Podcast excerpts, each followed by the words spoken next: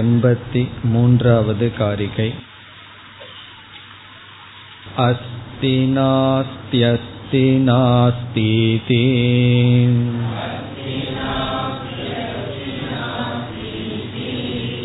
नास्ति नास्तीति वा पुनः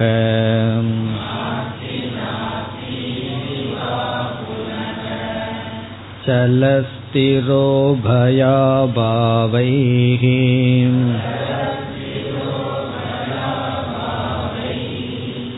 आवृणोत्येव बालिशः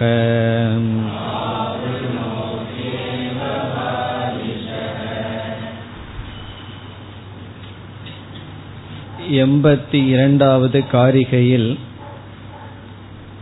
சுகம் ஆவ்ரியதே நித்யம் அசௌ பகவான் இந்த ஆத்ம தத்துவமானது சுகம் மிக எளிதாக ஆவிரியதே மூடப்படுகின்றது நித்தியம் எப்பொழுதும். அதேபோல் துக்கம் விவ்ரியதே மிக கடினமாகத்தான் இந்த மறைப்பானது நீக்கப்படுகின்றது. இதற்கு காரணம் என்னவென்றால் இந்த உலகத்தில் உள்ள ஏதாவது ஒரு பொருளுக்கு சத்தியத்துவத்தை கொடுக்கும் பொழுது ஆத்ம தத்துவமானது மறைக்கப்படுகின்றது என்று கூறினார்.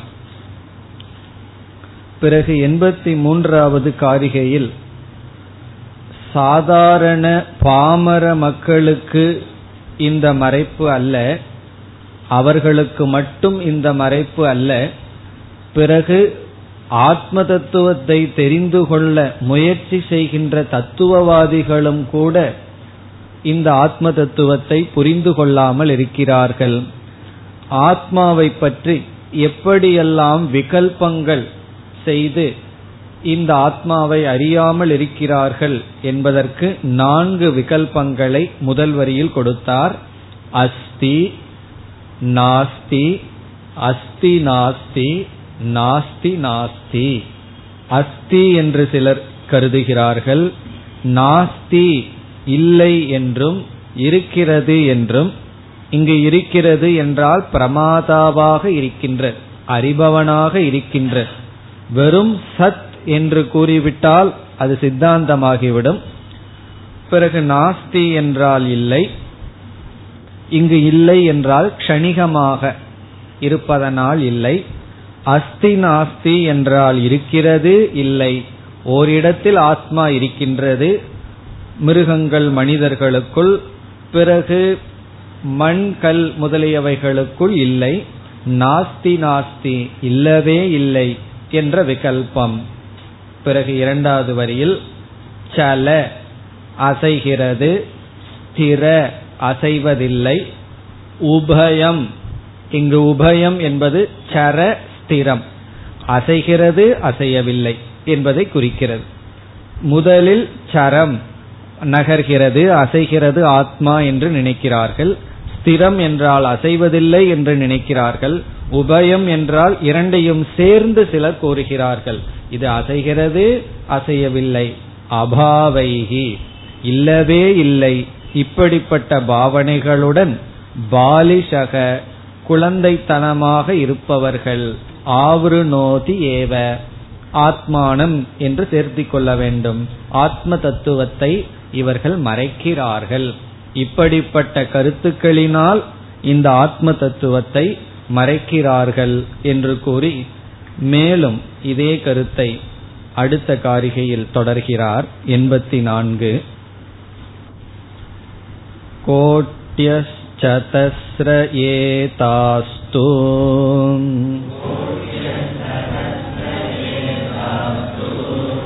ग्रहैर्यासां सदावृतः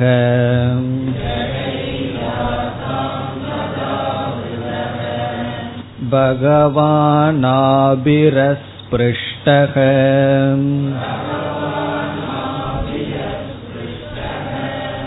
येन दृष्टः स सर्वदृक्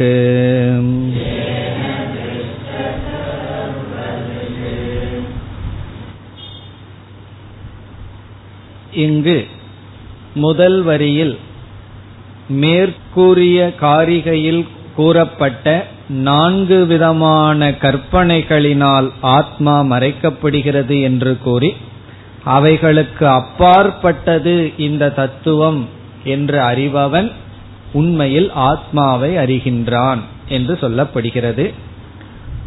காரிகைக்குள் சென்றால் கோட்டியக சதஸ்ரக ஏதாகா. ஏதாகா என்றால் இந்த ஏதாகா இந்த. சதஸ்ரக என்றால் நான்கு. கோட்டியக என்றால் கருத்துக்கள். கோட்டியக என்றால் கருத்துக்கள். இந்த நான்கு கருத்துக்கள். இவ்விதமாக இந்த நான்கு கருத்துக்கள் இருக்கின்றன. இருக்கிறது இல்லை இருக்கிறது இல்லை இல்லவே இல்லை என்ற விதமாக நான்கு கருத்துக்கள் இருக்கின்றன. யாசாம். யாசாம் என்றால் இவைகளினுடைய கிரகைகி என்றால் இவைகளை நாம் பிடித்து கொள்வதனால். கிரகைகி என்றால் இவைகளை பிடித்து கொள்வதனால். யாசாம் என்றால் இவைகளை இங்கு இவைகளை என்றால் இந்த கருத்துக்களை. இந்த கருத்துக்களை பிடித்துக் கொள்வதனால் சதா ஆவிருதக எப்பொழுதும் இந்த ஆத்மா மறைக்கப்பட்டதாகவே இருக்கின்றது. சதா என்றால் எப்பொழுதும் ஆவருதக மூடப்பட்டிருக்கிறது. இப்படிப்பட்ட கொள்கைகளை பிடித்து கொண்டு இருப்பதனால் இந்த ஆத்மா மறைக்கப்பட்டதாகவே இருக்கின்றது. இனி இரண்டாவது வரியில கூறுகின்றார் உண்மையில் ஆத்மா எப்படிப்பட்டதாக புரிந்து கொள்ள வேண்டும். சரியான ஞானத்தை இரண்டாவது வரியில் கூறுகின்றார். பகவான் ஆபிகி அஸ்பிருஷ்டக. இங்கு பகவான் என்றால் பிரம்ம அல்லது ஆத்ம தத்துவம் இந்த ஆத்ம தத்துவம் அல்லது பிரம்ம தத்துவம் ஆபிகி என்றால் இவைகளினால். இவைகளினால் என்றால் இந்த நான்கு விதமான கருத்துக்களினால் அஸ்பிருஷ்டக தொடப்படுவதில்லை சம்பந்தம் இல்லை. அஸ்பிருஷ்டகன இதற்கு சம்பந்தம் இல்லை. நீ எவ்வளவு கருத்த வேணாலும் ஆத்மாவை குறிச்சு வைத்துக்கொள். அதனால் ஆத்மா சங்கப்படுவதில்லை தொடுவதில்லை. இவ்விதம் ஏன திருஷ்டக. யாரால் பார்க்கப்படுகின்றதோ? எந்த சாதகனால்? ஏன என்றால் யாரால்? எந்த சாதகனால் இவ்விதம் திருஷ்டக என்றால் பார்க்கப்படுகின்றதோ? சக அவன் சர்வதிருக் அனைத்தையும் பார்ப்பவன் ஆகிறான் அவன் அனைத்தையும் பார்ப்பவன் ஆகின்றான் அப்படியும் சொல்லலாம். அல்லது அவன் சர்வமாகவும் திருக்காகவும் இருக்கின்றான். சர்வசிய திருக்குன்னு சொல்லலாம். எல்லாத்தையும் அறிந்தவன் ஆகிறான் ஒரு பொருள். அல்லது எல்லாமாகவும் திருக் சுரூபமாகவும் அவன் இருக்கின்றான். அதனால என்னன்னா ஆத்மாவை குறித்து விதவிதமான மக்கள் விதவிதமாக பேசிக்கொண்டு இருக்கிறார்கள். நம்ம ஒழுங்கா ஒரே ஆசிரியரிடம் வேதாந்தம் படிச்சுட்டு இருந்தோம்னா நமக்கு தெரியவே தெரியாது. என்னென்ன மிஸ்டேக்ஸ் எல்லாம் நடந்துட்டு இருக்குன்னு தேவையில்லாத சில புஸ்தகங்கள் எடுத்து படிச்சு காதை எல்லா இடத்துலையும் கொடுத்து பார்த்தா தெரியும். என்னென்ன தவறுகள் எல்லாம் இந்த ஆத்ம விஷயத்தில் நடந்து கொண்டு இருக்கின்றன. இந்த ஞானி எப்படிப்பட்டவன் என்ன தவறு செய்தாலும் அது ஆத்மாவை தொடுவதில்லை. நீ ஆத்மாவை பற்றி பேசுறையா? எதெல்லாம் பேசுறையோ அது ஆத்மஸ்வரூபம் அல்ல. அனைத்து சொல்லுக்கும் அனைத்து தத்துவத்திற்கும் கடந்ததாக எதனாலும் பாதிக்கப்படாததாக யார் பார்க்கிறார்களோ சக சர்வதிருக். அதாவது ஆத்மா ந ஞான விஷய கடைசியா. ஆரம்பத்துல ஆத்மாவை தெரிஞ்சுக்கணும் ஆத்மாவை அடையணும் எல்லாம் சொல்லிட்டு இருப்போம் கடைசியில் என்ன புரிஞ்சுக்கிறோம்? அறிவுக்கும் ஆத்மா விஷயம் அல்ல பிறகு ஆத்மா என்னன்னா எல்லா அறிவுக்கும் ஆதாரமாக இருந்து கொண்டு இருக்கின்றது. இவ்விதம் ஞானி சர்வஜக என்று கடைசியில் ஞானி வந்து சர்வமாகவும் ஞானி அறிந்தவனாகவும் இருக்கின்றான். இதிலிருந்து என்ன கௌடபாதர் சொல்ல விரும்புறார்? எந்த விதமான கான்செப்ட் எந்த விதமான விளக்கமும் இறுதியில் ஆத்மாவிடம் செல்வதில்லை. இனி அடுத்த காரிகை प्राप्य सर्वज्ञतां कृत्स्नाम्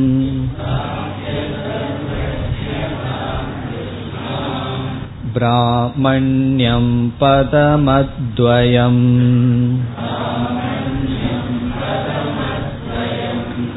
अनापन्नातिमध्यान्तम्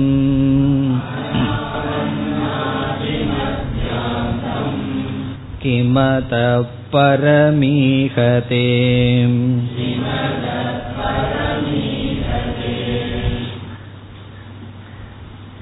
இந்த காரிகையில் முக்தனுடைய நிலை வர்ணிக்கப்படுகின்றது.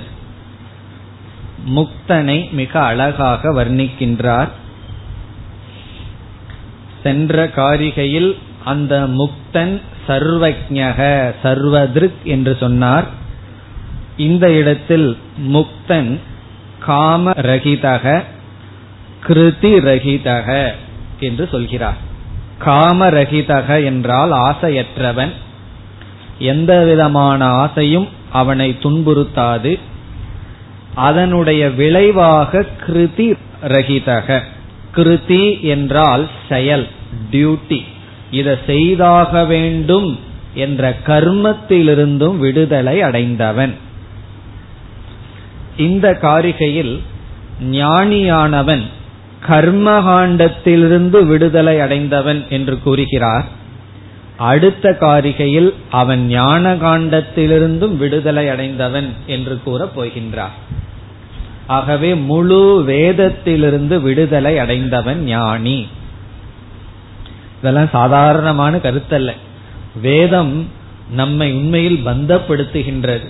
எப்படி என்றால் நம்ம மனசுல ஒரு ஆசை இருந்தால் அந்த ஆசையை அடைவதற்கான மார்க்கத்தை சொல்லி இந்த மார்க்கத்தில் நீ சென்று விடு என்று அந்த மார்க்கத்தில் நம்மை பிணைக்கின்றது ஸ்ரேயஸ்ட பிரேயஸ்ட மனுஷ்யமேதக என்று சொல்லி ஸ்ரேயோ மார்க்கத்திலும் பிரேயோ மார்க்கத்திலும் நம்மை பிணிக்கின்றது பிறகு என்னைக்கு விடுதலைனா சாத்தியத்தை அடைந்து விட்டால் சாதனையில் இருந்து விடுதலை. வேதமே சாதனா ரூபமான சாஸ்திரம். கர்மகாண்டம் கர்ம சாதனம் ஞானகாண்டம் ஞானம்ங்கிற சாதனம். இந்த ஞானி எந்த விதமான செயலும் அவன் செய்ய வேண்டிய அவசியமில்லை. காரணம் என்ன? ஆசையற்றவனாக இருக்கின்றான். ஆகவே கர்மகாண்டத்திலிருந்து விடுதலை அடைகின்றான். அதுதான் இங்கு சாரம். இனி காரிகைக்குள் சென்றால் பிராப்பிய அடைந்து. எதை? சர்வஜதாம் அனைத்தையும் அறிகின்ற தன்மையை. சர்வஜதாம் என்றால் அனைத்தையும் அறிகின்ற தன்மையை பிராப்பிய அடைந்து. அனைத்தையும் அறிகின்ற தன்மையை. சர்வஜதாம் பிராப்பிய அனைத்தையும் அறிகின்ற தன்மையை எப்படி அடைகின்றான் என்றால் எப்படி ஏக விஜானேன சர்வ விஜானம் என்றால் அதிஷ்டான விஜானேன காரண விஜானேன காரிய விஜானம்ங்கிறது சாஸ்திரத்துல பிரசித்தம். முண்டகோபனிஷத்திலேயே கஸ்மின்னு பகவோ விஜாதே சர்வமிதம் விஜாதம் பவதின்னு ஒரு கேள்வி. எதை அறிந்தால் அனைத்தையும் அறிந்ததாகிறதோ என்றால் பிரம்மத்தை அறிந்தால் உபாதான காரணத்தை அறிந்தால் அவ்விதம் சர்வஜதாம் என்றால் அதிஷ்டான ஞானத்தை அடைந்து. பிறகு அடுத்த சொல் கிருத்ஸ்னாம். கிருத்ஸ்னாம் என்ற சொல் சர்வஜதாம் என்ற சொல்லுக்கு அடைமொழி. எப்படிப்பட்ட சர்வஜதாம் என்றால் கிருத்ஸ்னாம் முழுமையான கிருத்னம் என்ற சமஸ்கிருத வார்த்தைக்கு டோட்டலி முழுமையாக என்று பொருள்.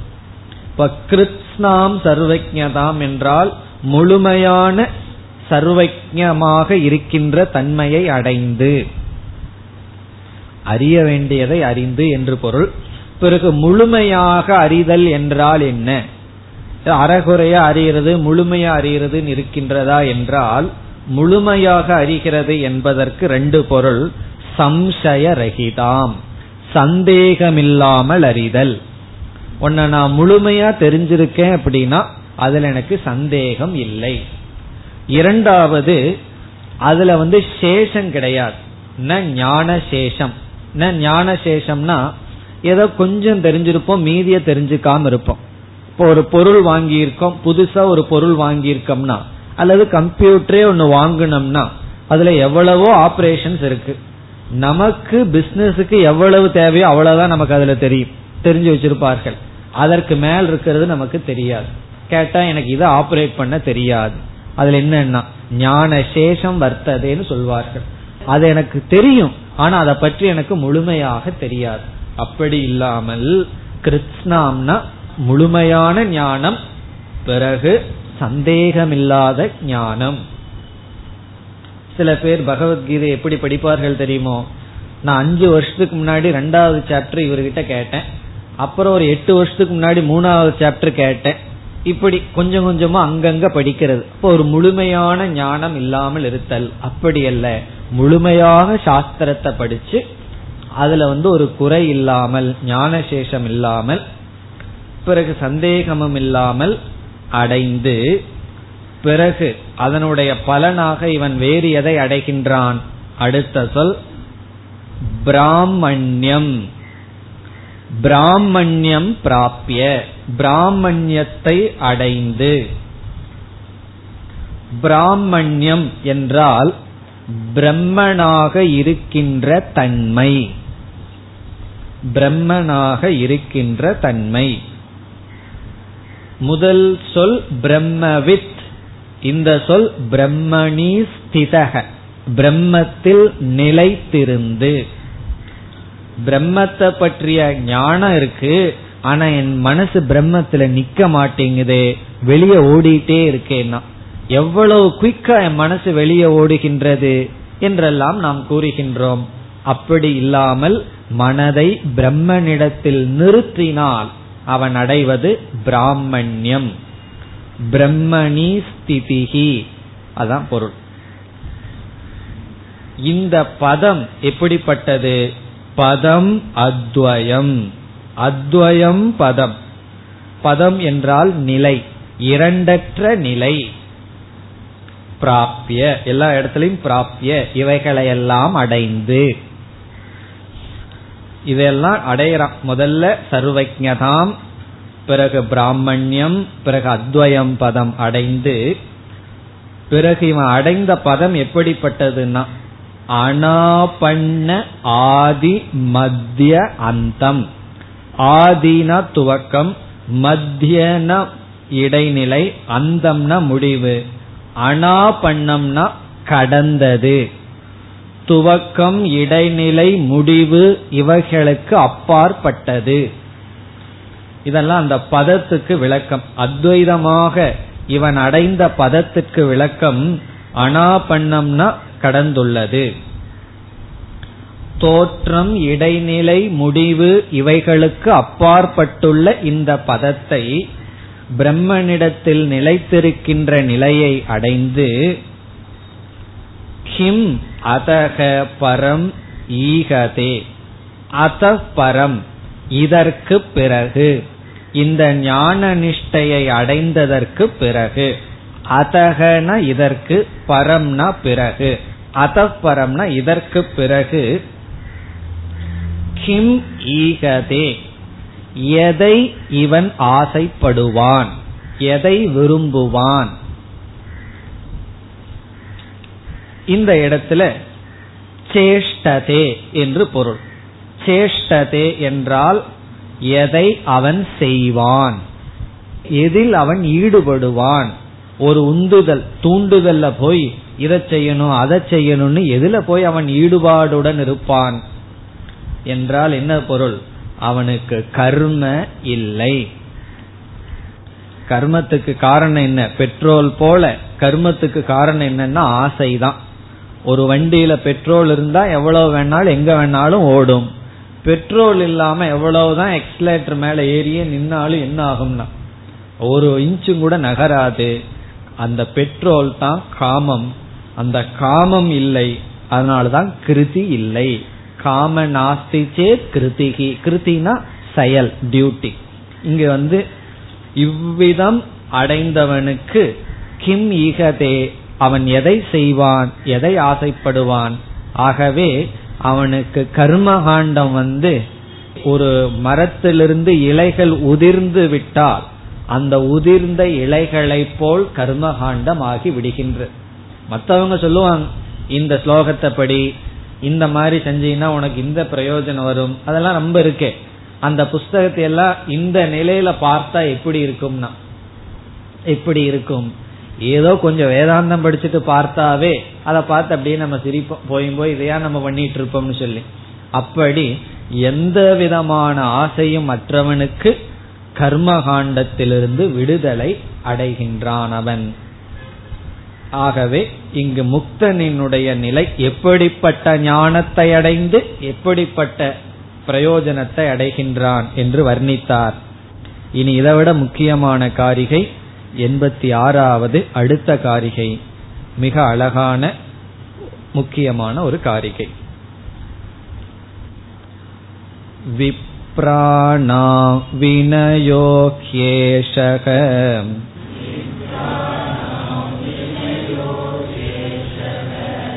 समप्राकृत उच्यते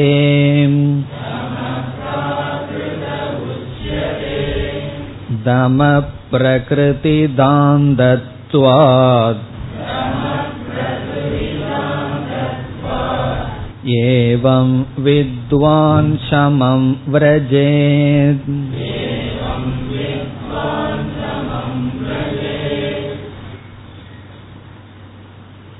வேதாந்தத்திற்கு வந்தவர்கள் கர்மகாண்டத்திலிருந்து விடுதலை அடைகிறார்கள் அதனுடைய பொருள் கர்மகாண்டத்தில் உள்ள விதி அவனை தொடாது. ஆனால் ஞானகாண்டத்திற்கு வந்தால் உபனிஷத்தில் பல விதிகள் இருக்கின்றதே. ஸ்ரோத்தவ்யோ மந்தவ்யோ நிதித்தியாசித்தவ்யக கேட்கணும் சிந்திக்கணும் நிதித்தியாசனம் பண்ணணும்னு சில விதிகள் கட்டளைகள். அது மட்டுமல்ல சாந்தோ தாந்தோ உபரதி திதிக்ஷுகு என்று உபனிஷத்தானது சமதமாதிகளை விதிக்கின்ற வேதாந்தத்துக்கு வந்த உடனே சமம் இருக்கணும். சமம்னா என்ன? இதெல்லாம் உங்ககிட்ட கேட்க கூடாது இந்த ஸ்டேஜில். எல்லாம் தெரியும். மனக்கட்டுப்பாடு தமக இந்திரிய ஒழுக்கம் பிறகு திதிக்ஷா. இதெல்லாம் வேண்டும். இது இருந்தா தான் வேதாந்தம் உள்ள போகும்னு சாஸ்திரம். இந்த சாதனைகளை பிரதானமாக விதித்திருக்கின்றதே. அப்பொழுது வேதாந்தத்துக்கு வந்தவனுக்கு இந்த சாதனைகள் இருப்பதனால் அவன் எப்படி ஞானகாண்டத்திலிருந்து விடுதலை அடைவான் என்ற கேள்வி வரும்பொழுது கௌடபாதர் ஒரு பெரிய உண்மையை இங்கு விளக்குகின்றார். சமக தமக முதலிய சாதனைகள் ஒரு காலத்தில் சாதனைகளாக இருந்தது சாதகனுக்கு. அதிக முயற்சியுடன் இவன் சமத்தையும் தமத்தையும் பின்பற்றி வந்தான். அப்பொழுது இவன் ஞானகாண்டத்தினுடைய விதிக்கு கட்டுப்பட்டிருந்தான். நான் இதை பார்க்க கூடாது சாஸ்திரம் வந்து தமத்தை பின்பற்ற சொல்லுது. நான் இதை கேட்க கூடாது நான் இதை பேசக்கூடாது. மனதை வந்து தேவையில்லாம சஞ்சலப்படுத்த கூடாது அமைதிப்படுத்தணும். இது சாதாரண வேலையா? கடினமான வேலை. இவன் அதிக முயற்சியுடன் அதிக பெயின் எடுத்துட்டு சமதமத்தை எல்லாம் பின்பற்றிய காலம் உண்டு.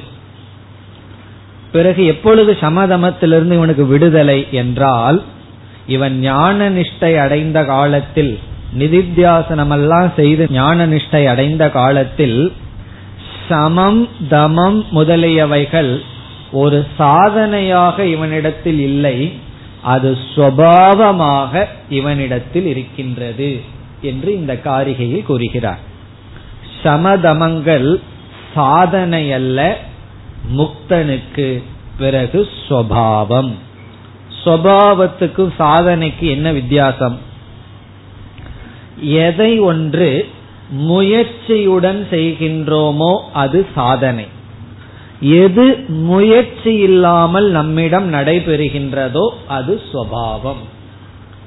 இப்ப வந்து மூச்சுறது அப்படிங்கிறது சாதனைன்னு சொல்ல மாட்டோம். அது சுவாவமா நம்ம முயற்சி இல்லாம நடக்குது. ஆஸ்மா இதெல்லாம் இல்லாம நார்மலா இருந்தா. அதாவது இருந்துட்டு அதுவே சாதனையாகும். மூச்சுடுறதே ஒரு பெரிய சாதனை ஆகும் சாதாரண நிலையில மூச்சுடுறதுங்கிறது என்னன்னா சுவாவம். சாதனைங்கிறது என்னன்னா எதை செய்வதற்கு தனி முயற்சி தேவைப்படுகிறதோ அது வந்து சாதனை ஆகின்ற. இப்ப சைக்கிள் ஓட்டி பழகும் பொழுது அது ஒரு பெரிய சாதனை தான். காரணம் என்ன? பிரேக்குன்னு ஒன்னு இருக்கிறத மறந்துடக்கூடாது. அல்லது கார் ஓட்டி பழகும் போது அப்படித்தான். எங்க பிரேக் பிடிக்கணுமோ அங்க எக்ஸலேட்டர் பிடிப்போம். எங்க எக்ஸலேட்டர் பிடிக்கணுமோ அங்க பிரேக் பிடிப்போம். கிளச்சின்னு வேற இன்பிட்டின்னு ஒன்னு இருக்கு. எத்தனையோ இருக்கெல்லாம் மறந்துடுவோம். இருக்கிறது மூணு தான். ஆனா மறந்துடுவோம். அது ஒரு பெரிய சாதனை. பிறகு நன்கு அது பழகிவிட்டால் பிறகு என்னன்னா அது சுவாவம் ஆயிரும் சில பேர் டிரைவ் பண்ண வரும்போது எதையோ பேசிட்டு எதையோ பண்ணுவார்கள் கரெக்டா அந்த இடத்துல சாவி வைக்கிறது ஆன் பண்றது போறது சுவாவமா நடக்கும். அது ஏதோ ஒரு எந்த எஃபர்ட் இல்லாம அவர்களுடைய சுவாவம் ஆகிவிடும் அது போல சமக தமக ஞானியினுடைய சுவாவமானதனால் அது ஒரு விதியாகவோ சாதனையாகவோ அவனிடம் இல்லை. இதிலிருந்து கௌடபாதர் என்ன சொல்றாருன்னா சமதமத்தை எல்லாம் கொஞ்ச நாள் பின்பற்றிட்டு விட்டுறணுங்கிறது அல்ல சில சாதனைகள் இருக்கு. பூஜை கர்மயோகம் அல்லது விதவிதமான கஷேத்திரங்களுக்கு போறது அல்லது ரிஷிகேஷ் முதலிய இடங்களுக்கெல்லாம் நம்ம போறது சுத்துறது எத்தனையோ சாதனைகள் இருக்கு. அவைகளெல்லாம் என்னன்னா அந்த சாதனைகளெல்லாம் சாத்தியத்தை அடைஞ்ச உடனே விட வேண்டிய சாதனைகள். ஆனா சமக தமகங்கிற ரெண்டு சாதனை அது கொஞ்ச நாள் பின்பற்றிட்டு விட வேண்டியதல்ல அது சுவாவமாக்க வேண்டிய சாதனைகள்.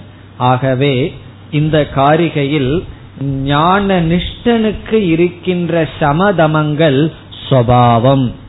வேறு ஒரு இடத்துல சங்கராச்சாரியார் நன்கு சொல்கிறார் ஞானியினுடைய லட்சணம் சாதகனுக்கு சாதனை என்று சொல்றார்.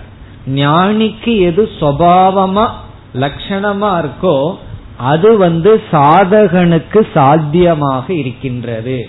சாதகனுக்கு ஒரு லட்சியமாக இருக்கின்றது. ஞானி இயற்கையா செய்யறது அவன் செயற்கையாக பின்பற்ற வேண்டியதாக இருக்கின்றது. அது இங்கு சொல்லப்படுகிறது. இப்ப ஞானிக்கு சமாதிகள் சொரூபமாக இருக்கின்றது. ஆகவே என்னன்னா ஞானகாண்டத்திலிருந்தும் விடுதலை. ஞானகாண்டத்துல சாந்தோ தாந்தகன் வந்து நீ சாந்தி தாந்தி தாந்தினா தமக சாந்தினா சமக.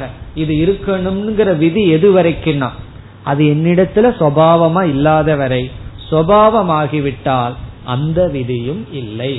அதை கூறுகின்றார் விப்ராணாம்.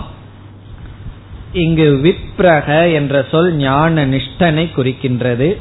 விப்ராணாம். ஞான நிஷ்டர்களிடம் இருக்கின்ற ஞான நிஷ்டர்களிடம் இருக்கின்ற விப்ராணாம். ஏஷக வினயக. இங்க வந்து மூன்ற சொல்ற வினயக சமக தமகன்னு மூணு வேல்யூவை உதாரணமா எடுத்துட்டு சொல்றார். ஏஷக என்றால் இந்த. வினயக. வினயகங்கிறதுக்கு ரெண்டு பொருள் இருக்கு. ஒன்று பணிவு சாதாரணமான பொருள். ஞானியிடம் இருக்கின்ற பணிவு. இதுவும் ரொம்ப அழகான கருத்து. அதாவது இந்த ஞான நிஷ்ட இருக்கிற வரைக்கும் என்னதான் பணிவா நம்ம இருந்தாலும் அதுவும் ஒரு சாதனை தான் நான் வந்து கர்வப்படக்கூடாது. அப்படி சொல்லும் போதே என்ன அர்த்தம்? உள்ள கர்வம் இருக்குன்னு அர்த்தம். நான் கர்வப்படக்கூடாதுன்னு சொன்ன என்ன அர்த்தம்? கர்வம் உள்ள இருந்தா தானே கர்வப்படக்கூடாதுன்னு சொல்லிட்டு இருப்போம். நான் கோவப்படக்கூடாதுன்னு சொன்ன என்ன அர்த்தம்? இப்படி நீ பேசிட்டு இருக்க நான் கோவப்பட மாட்டேன் அப்படின்னு சொன்ன என்ன அர்த்தம்? அந்த வார்த்தையே கோபத்துலதான் வருதுன்னு அர்த்தம். கோபத்திலிருந்து வார்த்தை வந்ததுனாலதான் நான் கோவப்படக்கூடாது அப்படிங்கிற வேல்யூவே உற்பத்தி ஆகுது. அப்ப நான் வந்து பணிவா இருக்கணும் அப்படின்னு சொன்னாவே அங்க ஏதோ கர்வம் இருக்கு. ஆனால் ஞானியினிடம் இருக்கின்ற பணிவு சாதனை அவஸ்தையில் இல்ல அது சித்த அவஸ்தையில் இருக்கின்றது. இப்ப வினயக ஞானியிடம் பணிவு இருக்கும். ஞான நிஷ்டை வந்துவிட்டால் பணிவு வந்துவிடும். காரணம் என்னன்னா ஞான நிஷ்ட வந்துட்டா யாரிடமாவது வாதாடி உன்னை நிலைநாட்டுங்கிற ஆசையே இருக்காது. யாராவது தப்பான கருத்தை சொன்னா சரி அப்படின்னு ஒத்துக்குவோம் நம்ம. அப்ப என்ன ஆகும்னா அப்சல்யூட் பணி. யாரு என்ன பண்ணாலும் நம்ம பேசாம இருந்துருவோம். உள்ள போய் ரகலை எல்லாம் பண்ணிட்டு இருக்க மாட்டோம். சரின்னு வேடிக்கை பார்த்துட்டு இருப்போம். அந்த பணிவு வந்து சுவாவம் பிறகு வினயகங்கிறதுக்கு இனி ஒரு பொருளை கொடுக்கிறார்கள் மற்ற ஆசிரியர்கள். அது என்னவென்றால் பிரம்மனிடத்தில் நிலைத்திருத்தல். நயக அப்படின்னா ஒடுங்கி இருத்தல். வினயகனா பிரம்மனிடத்தில் இருத்தல். பிரம்மனிடத்தில் ஒடுங்கி இருத்தல். சொரூப அவஸ்தானம். சொரூபத்தில் இருத்தல். நம்ம எல்லாம் சாதாரண நிலையில் எப்ப எப்படி இருக்கோம்? ஒன்னா மனசுல இருப்போம் இல்ல புத்தியில் இருப்போம் இல்ல வாயில் இருப்போம் இந்திரியங்கள் இருப்போம் அல்லது உலகத்தில் இருப்போம் ஏதாவது விஷயங்கள்ல மனசு இருக்கும். இது பிரம்மனிடத்தில் இருத்தல். அதுவும் என்னன்னா நம்ம கஷ்டப்பட்டு பிரம்மனிடத்தில் இருக்க வேண்டியது இருக்கு. கொஞ்ச நேரம் இருக்க முடியுது அதுக்கப்புறம் என்னன்னா ஓடி போயிடுறோம் இறங்கி. இவர்களுக்கு பிரம்மனிடத்தில் இருத்தல் என்பது சுவாவம்னு சொல்ல போற இப்ப முதல் வேல்யூ என்ன? ஞானிகளிடம் இருக்கின்ற பணிவு ஞானிகளிடம் இருக்கின்ற பிரம்மனிடத்தில் இருக்கின்ற நிலை பிறகு அடுத்தது சமக. ஞானிகளிடம் இருக்கின்ற சமம் மன அமைதி. சமக. பிராகிருதக உச்சதே. பிராகிருதக என்றால் சுவாபாவிகம். சுவாபாவிகம். தன்மயமாகி விடுதல். தன்மயமாகி விடுதல். சுவாமி சின்மயானந்தர் ஒரு மீட்டிங்ல பேசினார். அப்ப வேறொரு சாமியும் பேச ஆரம்பிச்சார். அவர் இப்படி ஆரம்பிச்சார். சின்மயம் பேசி முடித்தவுடன் தன்மயம் இல்லாத நான் என்ன பேசுவதுன்னு ஆரம்பிச்சார். இப்ப சின்மயம் தன்மயம். சின்மயம்னா சைத்தன்ய சொரூபம். தன்மயம்னு என்ன அர்த்தம்? நம்மளுடைய சொரூபம். அப்படி சுவாபாவிகம் பிராகிருத்தக என்றால் தன்மயமாக்கி இருத்தல். தன்மயமாக இருத்தல். எதுனா சமமும் வினயமும். அப்படின்னா என்னன்னா இவங்க மனசை அமைதிப்படுத்துறதுக்கு முயற்சியே செய்ய மாட்டாங்களாம். மனசை அமைதிப்படுத்துறது முயற்சி இல்லாமல் இருக்கு. கேக்குறதுக்கே நல்லா தான் இருக்கு. இது எப்படி இருக்குன்னா இதுதான் ஞான நிஷ்டையினுடைய நிலை. பிறகு இந்திரியங்கள் எல்லாம் என்ன பண்ணுமா? தமக. தமமும் பிராகிருதக. தமமும் எப்படி இருக்குன்னா இந்திரிய கட்டுப்பாடு இயற்கையா இருக்கின்றது. காரணம் என்ன? பிரகிருதி தாந்தத்வாத் பிரகிருதி தாந்தத்வாத் என்றால் இயற்கையாகவே ஒடுங்கி இருப்பதனால். இங்க பிரகிருத்தின இயற்கை தாந்தத்துவான ஒடுக்கப்பட்டதனால் இயற்கையாகவே ஒடுங்கி இருக்கின்ற காரணத்தினால். இயற்கைய ஒடுக்கப்பட்ட காரணத்தினால் அவர்களிடம் சுவாவமாக இருக்கின்றது. இந்த சப்ரஷன் எல்லாம் சொல்லுவாங்க. அடக்கி வைத்தல் அதெல்லாம் இங்கு கிடையாது. அடங்கி இருக்கின்றது. இவர்கள் அடக்கி வைக்கவில்லை. அதுவே அடங்கி விட்டது. இப்ப இங்க என்ன சொல்றார்? இதிலிருந்து கௌடபாதர் என்ன சொல்றாருன்னா ஞானகாண்டத்திலிருந்து இவனுக்கு விடுதலை சென்ற காரிகையில கர்மகாண்டத்திலிருந்தும் விடுதலை. அதான் பைனல் ஃப்ரீடம் வேதத்திலிருந்தே நம்ம அடையிற விடுதலை. பிறகு முடிக்கிறார் ஏவம் வித்வான் சமம் விரஜேத். இவ்விதம் வித்வான் ஞானி சமம். சமம் என்றால் இங்கு முழுமையான மன அமைதி விரஜேத் அடைந்துள்ளான். விரஜேத் என்றால் அடைந்துள்ளான். இவ்விதம் முழுமையான மன அமைதியை ஞானியானவன் அடைந்துள்ளான். காரணம் என்ன? மன அமைதியே இவனுடைய சுவாவம் ஆயிட்டா. பிறகு என்ன செய்யறதுன்னா ஒரு முயற்சி இல்லாமல் மனது அமைதி அடைந்து விடும். மன அமைதி இந்திரியத்தினுடைய அமைதி இவைகளெல்லாம் முயற்சியின்றி நடைபெறுகின்றது. இனி அடுத்த காரிகை. சவஸ்து சோபலம்பம் ச.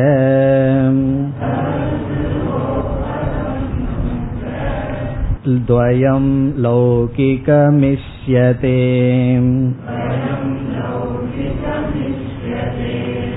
अवस्तु सोपलम्भं च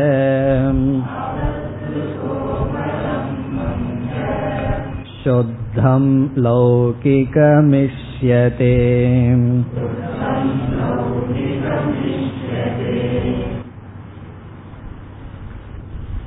எண்பத்தி ஏழிலிருந்து எண்பத்தி ஒன்பதாவது காரிகை வரை எண்பத்தேழு எண்பத்தெட்டு எண்பத்தி ஒன்பது. இந்த மூன்று காரிகைகளில் அவஸ்தாத்ரய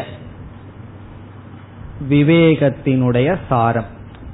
அவஸ்தாத்ரய விவேகத்தினுடைய சாரத்தை கூறுகின்றார். காரணம் என்னவென்றால் மாண்டூக்கிய உபனிஷத்தில் முக்கியமாக செய்யப்பட்ட விசாரம் அவஸ்தாத்ரய விசாரம். இப்ப மாண்டூக்கிய உபனிஷத்துல என்னன்னு கேக்குற மாதிரி ஞாபகம் வந்துடும் ஏன்னா காரிகையிலேயே இருந்திருந்து ரொம்ப நாளைக்கு முன்னாடி படிச்சோம் மாண்டூக்கிய உபனிஷத். அதுக்கு தானே காரிகைக்காரர் விளக்கி கொண்டு வந்தார். அங்கு என்ன செய்யப்பட்டதுன்னா மூன்று அவஸ்தைய எடுத்துட்டு அகார உகாரம் அகாரம்னு ஓங்காரத்தினுடைய துணை கொண்டு ஜாகிரத் சொப்ன சுஷுப்தி எடுத்துட்டு விசாரம் பண்ணி துரிய தத்துவம் நிலைநாட்டப்பட்டது. ஆகவே மாண்டூக்கியத்தில் அவஸ்தாத்திரய பிரக்ரியா கையாளப்பட்டது. கௌடபாதர் முடிக்க விரும்புகின்றார். ஆகவே இந்த மூன்று காரிகைகளில் எந்த உபனிஷத்துக்கு விளக்கம் எழுதினாரோ அந்த உபனிஷத்தில் பயன்படுத்தப்பட்ட பிரக்ரியா. பிரக்ரியா என்றால் விளக்குகின்ற முறை. அந்த அவஸ்தாத்திரயத்தை இங்கு சுருக்கமாக கூறுகின்றார். இந்த மூன்று காரிகைகளில் பிறகு வருகின்ற மற்ற காரிகைகளில் முடிவுரை செய்ய போகின்றார்.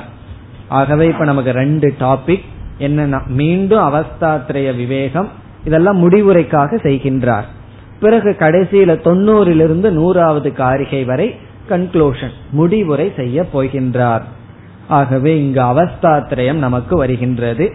இந்த எண்பத்தி ஏழாவது காரிகையில் முதல் வரியில் ஜாகிரத அவஸ்தை இரண்டாவது வரியில் சொப்பன அவஸ்தையை கூறுகின்றார். அதனால் இதெல்லாம் நமக்கு புதிதான கருத்தல்ல. ஜாகிரத அவஸ்தை என்ன எது ஜாகிரத அவஸ்தை எது சொப்பன அவஸ்தைன்னு இந்த காரிகையில் கூறுகிறார். ஜாகிரத அவஸ்தைக்கு லட்சணம் சொல்றார். சவஸ்து சவஸ்துனா வியாபகாரிக வஸ்து இருக்கின்றது. ஜாகிரத அவஸ்தையினுடைய லட்சணம் வருது. வஸ்து இருக்கு. நம்ம பார்க்கிற பொருள் இருக்கு. சோபலம்பம் ச. உபலம்பம் என்றால் அனுபவம் எக்ஸ்பீரியன்ஸ் சோபலம்பம் என்றால் அனுபவத்துடன் கூடியது.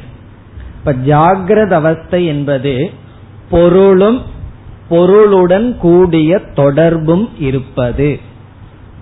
பொருள் இருக்கு பொருளுடன் தொடர்பு இருக்கு. இந்திரியைகி அர்த்த உபலப்திகி ஜாகரிதம் அப்படின்னு ஜாகிரத்துக்கு லட்சணம் இருக்கு. இந்திரியைகி அர்த்த உபலப்திகி. இந்திரியங்களினால் அர்த்தங்களோடு சம்பந்தம் வைத்தால் வருவது ஜாகிரத அவஸ்தை. அதான் சொல்ற சோபலம்பம்னா அனுபவம் இருக்கு. எக்ஸ்பீரியன்ஸ் அனுபவிப்பது அனுபவித்தல்ங்கிற அனுபவம் இருக்கு. அதே சமயத்துல வியாபகாரிக வஸ்துவும் இருக்கு.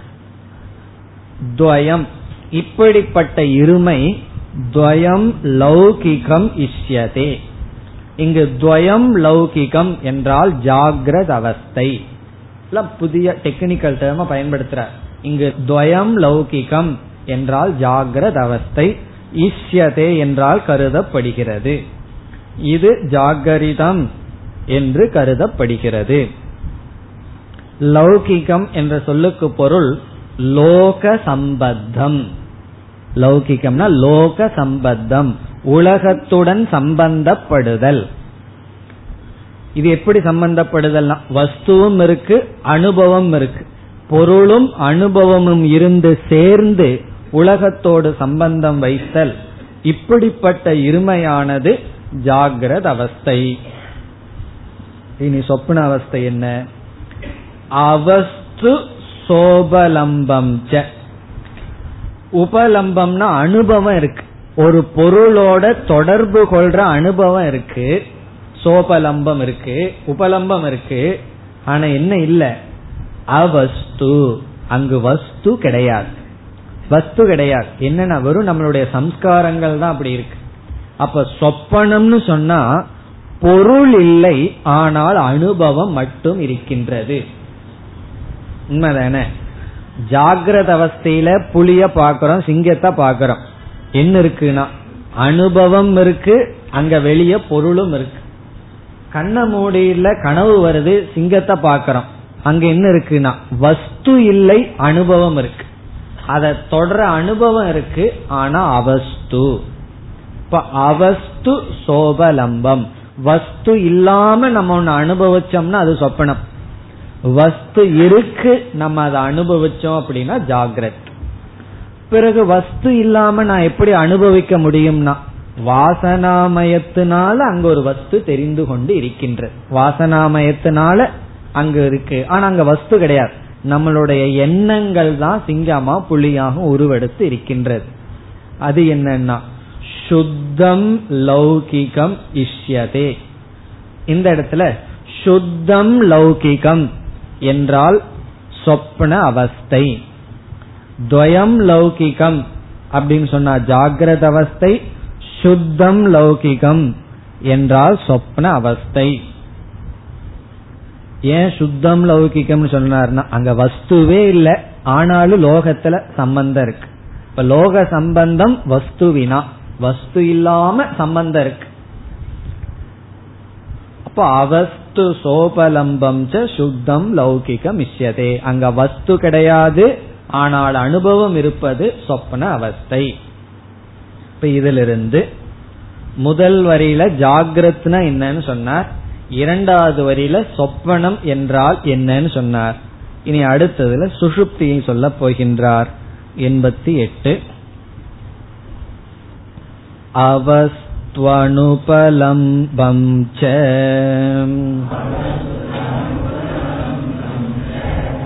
लोकोत्तरमिति स्मृतम्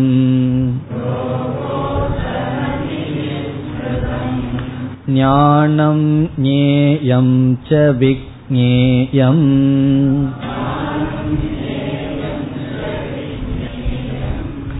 सदा बुद्ध प्रकीर्तितम्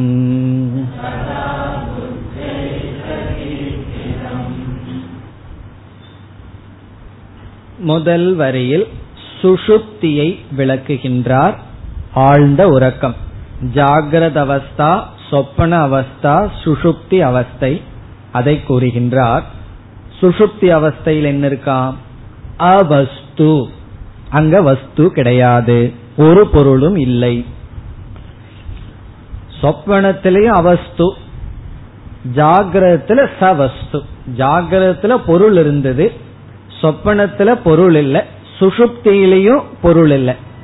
ஜாகிரத்துல அனுபவம் இருந்தது சொப்பனத்துல அனுபவமும் இருந்தது.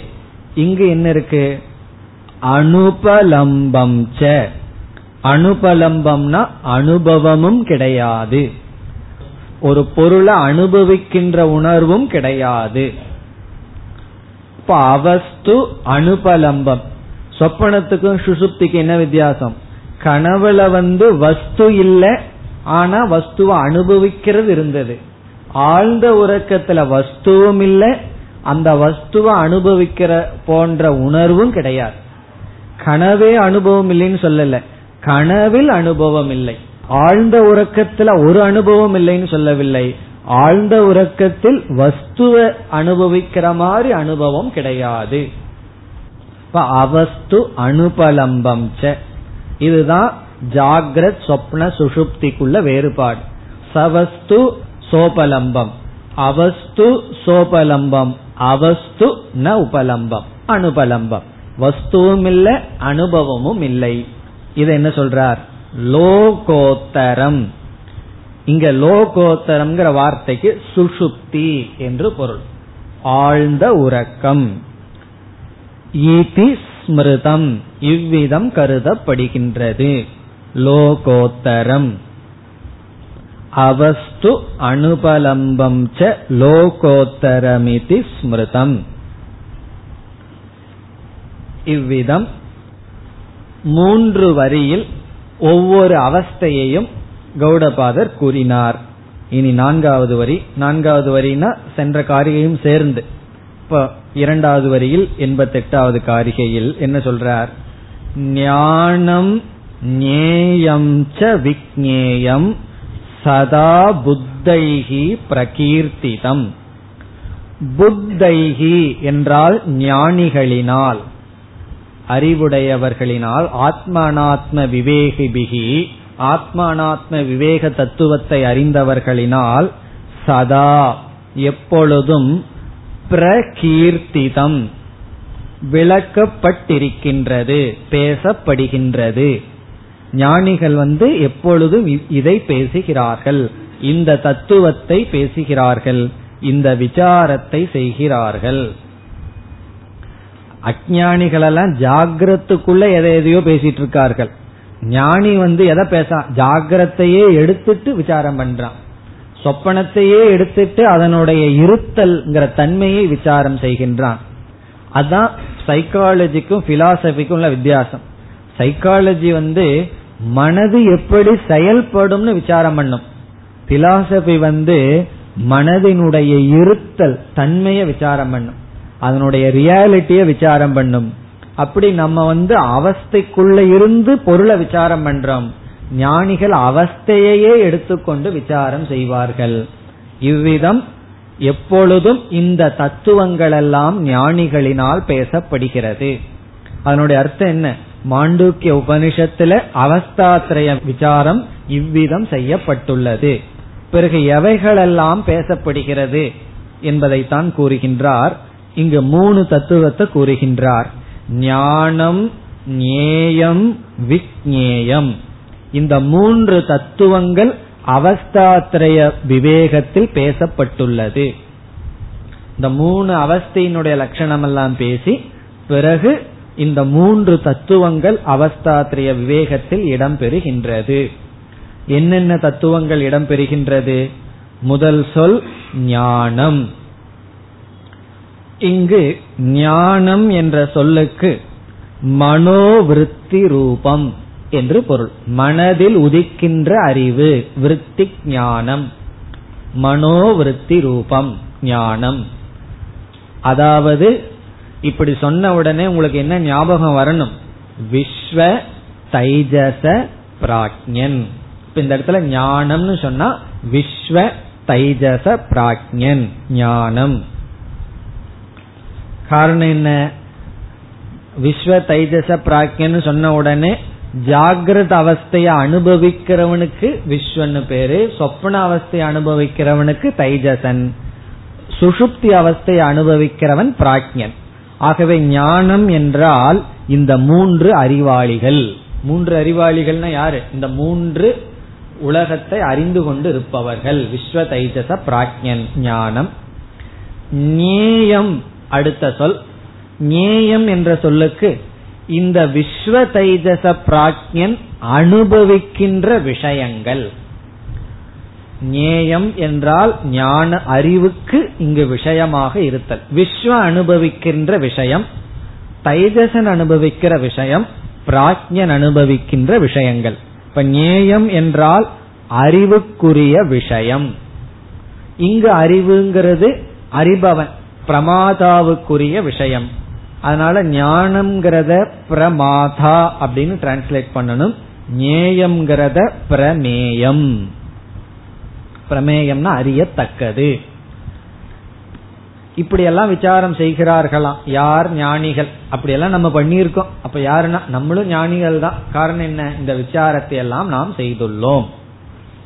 இதுல வந்து ஞானம்ங்கிறது இந்த மூன்று அவஸ்தையில விஸ்வன் தைஜச பிராக்ஞனை பற்றிய விசாரம் நடந்து பிறகு அவர்களுடைய விஷயமும் எடுத்துக்கொண்டு விசாரிக்கப்பட்டது. காரணம் என்ன? நம்ம ஜாகிரத அவஸ்தையில ஸ்தூல பதார்த்தங்களை அனுபவிக்கின்றோம். ஸ்தூல புக் அப்படின்னு படிச்சிருக்கோம். சொப்பன இதுல என்ன படிச்சிருக்கோம்? பிரவிவிக்த புக்னு படிச்சோம். அதைத்தான் சூக்ம புக்னு படிச்சோம். சூக்மமான விஷயத்தை அனுபவிக்கிறோம். பிறகு பிராக்ஞனை வந்து என்ன படிச்சோம்? பிராக்ஞனுடைய விஷயத்துல ஸ்தூலமும் இல்ல சூக்மமும் இல்ல. பிரஜான கனக. அஜானத்தை நம்ம அனுபவிச்சிட்டு இருந்தோம் ஆனந்த புக் அப்படின்னு பார்த்தோம். அந்த அஜானத்துல ஆனந்தமாக இருந்தோம். இந்த மூன்று விஷயங்கள். பிறகு முக்கியமான அடுத்த சொல் விக்ஞேயம் இந்த இடத்துல விக்ஞேயம்ங்கிற சொல் இந்த மூன்று அவஸ்தைக்குள்ளும் பொதுவாக இருக்கின்ற துரிய சைத்தன்யம். இப்ப விக்னேயம் இஸ் ஈக்வல் டு துரியம். விஸ்வ தைஜச பிராஜ்யனுக்குள் ஊடுருவி இருக்கின்ற சைத்தன்யம் துரியம். அதனாலதான் விக்னேயம்னு சொல்றார். விக்னேயம் என்றால் அறியத்தக்கது. ஞேயம் என்றால் அறிவது அறியப்படுவது. விக்னேயம் என்றால் அறியப்பட வேண்டியது. ஞேயம்னா அறியப்படுவது. நம்ம வாழ்க்கையில எதெல்லாம் அறியப்படுவதோ எதெல்லாம் அறியப்படுகிறதோ அதெல்லாம் அறியப்பட வேண்டியதா அப்படின்னு கேட்டா இல்லதான். எதெல்லாம் அறியப்படுகிறதோ அதெல்லாம் அறியத்தக்கதா? ஞான யோக்கியமா? நேயம் எதெல்லாம் நேயமா இருக்கோ அதெல்லாம் ஞான யோக்கியமா இருக்கான்னா கிடையாது. காலையிலிருந்து சாயந்தரத்து வரைக்கும் எதையெல்லாம் நம்ம அறிஞ்சோமோ அதெல்லாம் அறிவதற்கு யோக்கியதமான விஷயமானு யோசிச்சு பார்த்தோம்னா நைட்ல உட்கார்ந்து நமக்கு தெரியும் எவ்வளவு விஷயங்கள் அனாவிஷயமா இருந்திருக்குன்னு புரியும் நமக்கு. அப்படி விக்னேயம்னா இந்த மூன்று அவஸ்தைகளில் எது அறியத்தக்கதாக இருக்கின்றதோ அந்த தத்துவத்தையும் இந்த அவஸ்தாத்திரயத்திலிருந்து நம்ம எடுக்கிறோம். முழு அவஸ்தாத்திரய விவேகத்திலிருந்து எதை அடைய விரும்புறோம்னா இந்த விஜயத்தை பிடிக்கிறதுக்காகத்தான். ஏழாவது மந்திரத்துல ச ஆத்மா ச விக்னேயக நாந்த பிரக்யம்னு ஆரம்பிச்சு பிரபஞ்சோபசமக பிரபஞ்சோபசமம் சாந்தம் சிவம் அத்வைதம் ச ஆத்மா ச விக்னேயகன்னு சொல்லப்பட்டது. அந்த வார்த்தையை தான் இங்க பயன்படுத்துறாரு விக்னேயம் இந்த அவஸ்தாத்திரயத்துக்குள்ள அறியத்தக்கதாக இருப்பது ஆத்மா.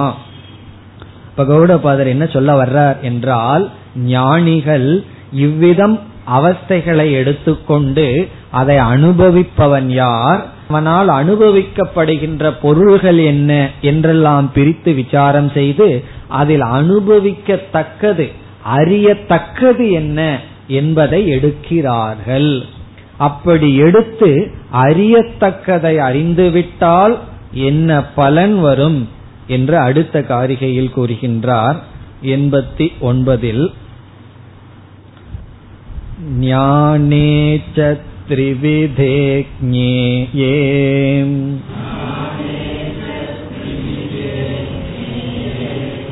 क्रमेण विदिते स्वयम्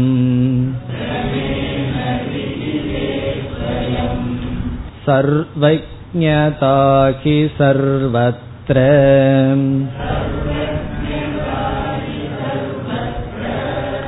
भवतीह महाधियः